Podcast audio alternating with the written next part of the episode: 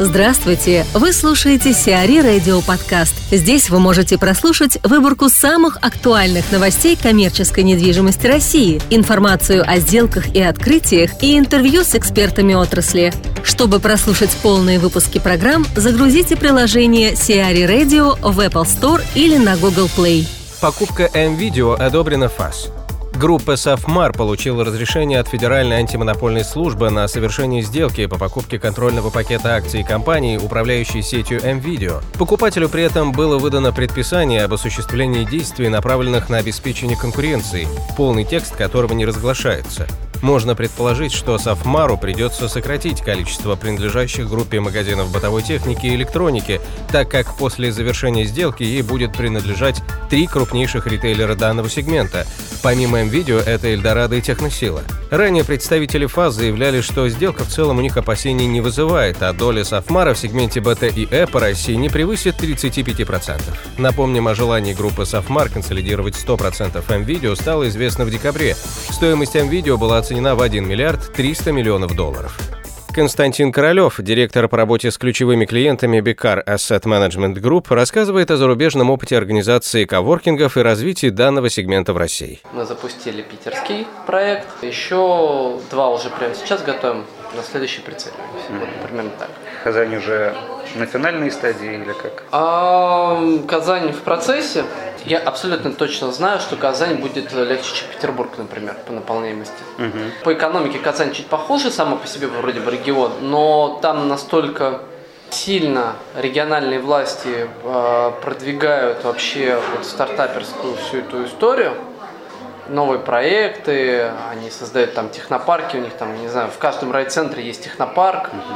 Вот, там есть э, программы, там, ты предприниматель, например, да, в рамках которых можно получить какие-то э, преференции, там, финансирование, еще что-то. У них есть совершенно замечательный проект э, IT-парк, э, это технопарк в центре Казани, 10 тысяч квадратных метров, в котором есть маленький коворкинг на 36 рабочих мест – но как бы зато там сидят очень э, серьезные э, вендоры программного обеспечения.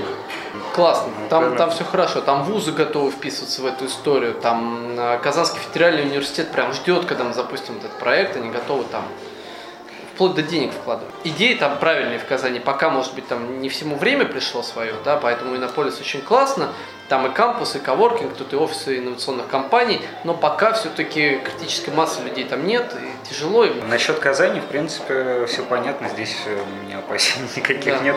А какие еще регионы? Слушайте, я считаю, что можно развить абсолютно все города-миллионники. А, и я считаю, что города 500 тысяч плюс тоже могут быть задействованы. Там есть определенные корректировки по форматам для каждого региона. Вы знаете, я вот на конференции общался с ребятами из Португалии, у которых коворкинг в, даже не в городе, а то, что вы у нас назвали поселок городского типа. Там агломерация 80 тысяч человек, из них 30 тысяч это вот этот вот мини-городок, значит, они открыли коворкинг. На самом деле я был удивлен тем, что они сталкиваются ровно с теми же проблемами, что у нас. Люди не знают, что такое коворкинг. Вот в Португалии, в этом городке, там, э, в этой агломерации. Они не знают э, можно ли людям доверять. То есть, говорит, мы сделали сначала PSPace, потом вынуждены были настроить из OSB э, задешево этих ячеек, куда люди приходят, потому что они говорят, «А, мы боимся, что нас через плечо будут подсматривать соседей, копировать наши проекты. Вот реально то же самое, что происходит у нас, происходило. И ничего, у них получается. Даже в таких небольших населенных пунктах Португалия не самая богатая страна тоже в Европе. Ну вот, э, общался с ребятами, которые в Брюсселе делают проект, который называется Молин Гик. Там есть район Моленбик э, в Брюсселе. А основная часть населения этого района арабы. Запустили проект э, по обучению программированию для под, там, подростков вот в своем районе. Совершенно бесплатно. Можно, ну, надо, надо было как бы пройти какие-то, какую-то минимальную квалификацию, типа собеседования. Ну вот, ты, пожалуйста, приходишь, и тебя там потихоньку научат, учат там веб, веб-программированию. Ну вот. А, но потом они поняли, что это никуда не движется. То есть ребята приходят, получают это, эту, эти знания, и все. И дальше опять оказываются на улице. А там, ну, как бы работы нет. Вот ты либо таксистом, либо уборщиком, либо грузчиком. Вот из этого района тебе путь. И, все, ну, район превращается в гетто. Ну, как бы он уже, по, по сути, гетто. Ну вот. А, мне стали думать, ну хорошо, мы сделали как бы проект, который не имеет никакого выхлопа в конце концов. Мы вроде делаем доброе дело, но мы занимаем людей там на полгода, условно говоря, а потом они оказываются в той же среде ровно, с которой они к нам пришли. Сделали коворкинг там на 28, по-моему, или 30 рабочих мест. Совершенно бесплатно. Для своих вчерашних вот этих студентов, для того, чтобы, потому что ребята хотели делать какие-то проекты они там объединялись, им помогали делать какие-то свои проекты. Это площадка для стартапов. Да, площадка для стартапов. Совершенно бесплатно. А, а потом они придумали такую бизнес-модель, а, при которой коворкинг бесплатен, знания бесплатны, но результаты труда а, площадка продает крупным корпорациям.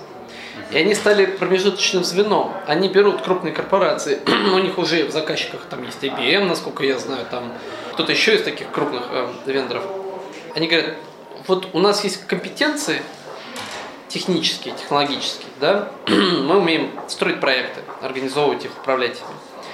И у нас есть люди, которые представляют э, собой аудиторию, которая вам обычно недоступна. У вас нет инженеров практически из этой среды. Вы когда делаете продукты, ваши маркетологи не знают, что такое найти работу таксисту. И все, там один из проектов это поиск таксистов для таксопарков, он, э, приложение вот как найти там, этих, там этот персонал. Ребята, которые каждый день живут бок о бок с этими таксистами, там, уборщицами, там, еще кем-то, они вот сделали этот проект. Организаторы коворкинга этот, за этот проект от компании получают деньги, таким образом они финансируют. Часть достается исполнителям, и часть уходит в, для финансирования самой площадки. Таким образом, они, и, ну, то есть они все равно не коммерческий проект, в конце концов, да, то есть они не про зарабатывание денег, но они больше не должны а, туда а, искать какие-то спонсорские средства. Я смотрел, я с ним пообщался, посмотрел их площадку, познакомился с какими-то там ребятами, которые работают на этой площадке, и понял, что это вот про нашу глубинку. Ну, то есть там проблемы те же самые. У, у подростков очень много времени свободного. Они не могут пойти учиться, потому что им это не по карману. Они не могут пойти на работу, потому что низкоквалифицированный труд в Брюсселе не очень-то востребован, ограниченный рынок, все равно город не очень большой. Ну, куда приткнуться себя? Ну, либо идти хулиганить, либо, ну, они там мусульмане, поэтому не столько пить, сколько просто вот какой-то э, э, какие-то другие проявления, но все равно как бы хорошо. Оказалось, что это очень востребовано. Дайте возможность, не за нее уцепиться. Ну, вот, поэтому я очень надеюсь, что рано или поздно мы придумаем какой-то проект. У нас есть пилот сейчас, который мы, может быть, сделаем там в, в городе с населением 50 тысяч человек. Это определенно будет не, не коммерческий, но не дотационный проект. Если у нас такой пилот получится, то я считаю, что мы можем охватить всю страну. Если не получится, значит мы будем думать о чем-то другом. Google выйдет на стройплощадку в апреле. В апреле текущего года может начаться строительство новой штаб-квартиры компании Google в Кремниевой долине. Проект, согласно которому будет построено двухэтажное здание площадью более 55 тысяч квадратных метров, был одобрен местными властями на прошлой неделе. Сдать объект в эксплуатацию планируется к началу 2019 года. В Blackwood новое назначение. Должность директора по развитию бизнеса Blackwood заняла Наталья Римша. Свою карьеру в недвижимости Наталья начала в 2000 году, присоединившись к компании «Регус». На позиции регионального менеджера компании она отвечала за развитие бизнеса и продажи в Москве и Санкт-Петербурге. В 2006 году Наталья перешла в компанию Кушман Уэйкфилд, где работала в должности старшего директора департамента по работе с корпоративными клиентами и заместителя руководителя департамента офисной недвижимости. С 2013 года Наталья имеет успешный опыт построения и развития собственного бизнеса. S.A. Ричи подберет офис для Dentons. Подбором нового офиса в Москве для международной юридической фирмы Dentons на эксклюзивной основе займутся консультанты S.A. Ричи. В настоящее время юридическая фирма арендует офисные площади в БЦ «Белые сады». S.A. Ричи планирует подобрать новый офис для Dentons до конца 2017 года. Отметим, что фирма ищет новые помещения для долгосрочной аренды. Сегодня Dentons объединяет 7700 юристов в 60 странах мира. Московский офис фирмы был открыт в 1991 году. Сиари Радио. Эксклюзивные рубрики «За и против», «Ноу-хау», «Ремейк», «Новые форматы». Слушайте в полных выпусках программ в приложении Сиари Radio. Приложение доступно в Apple Store и на Google Play. Более подробная информация на сайте siari.ru slash radio.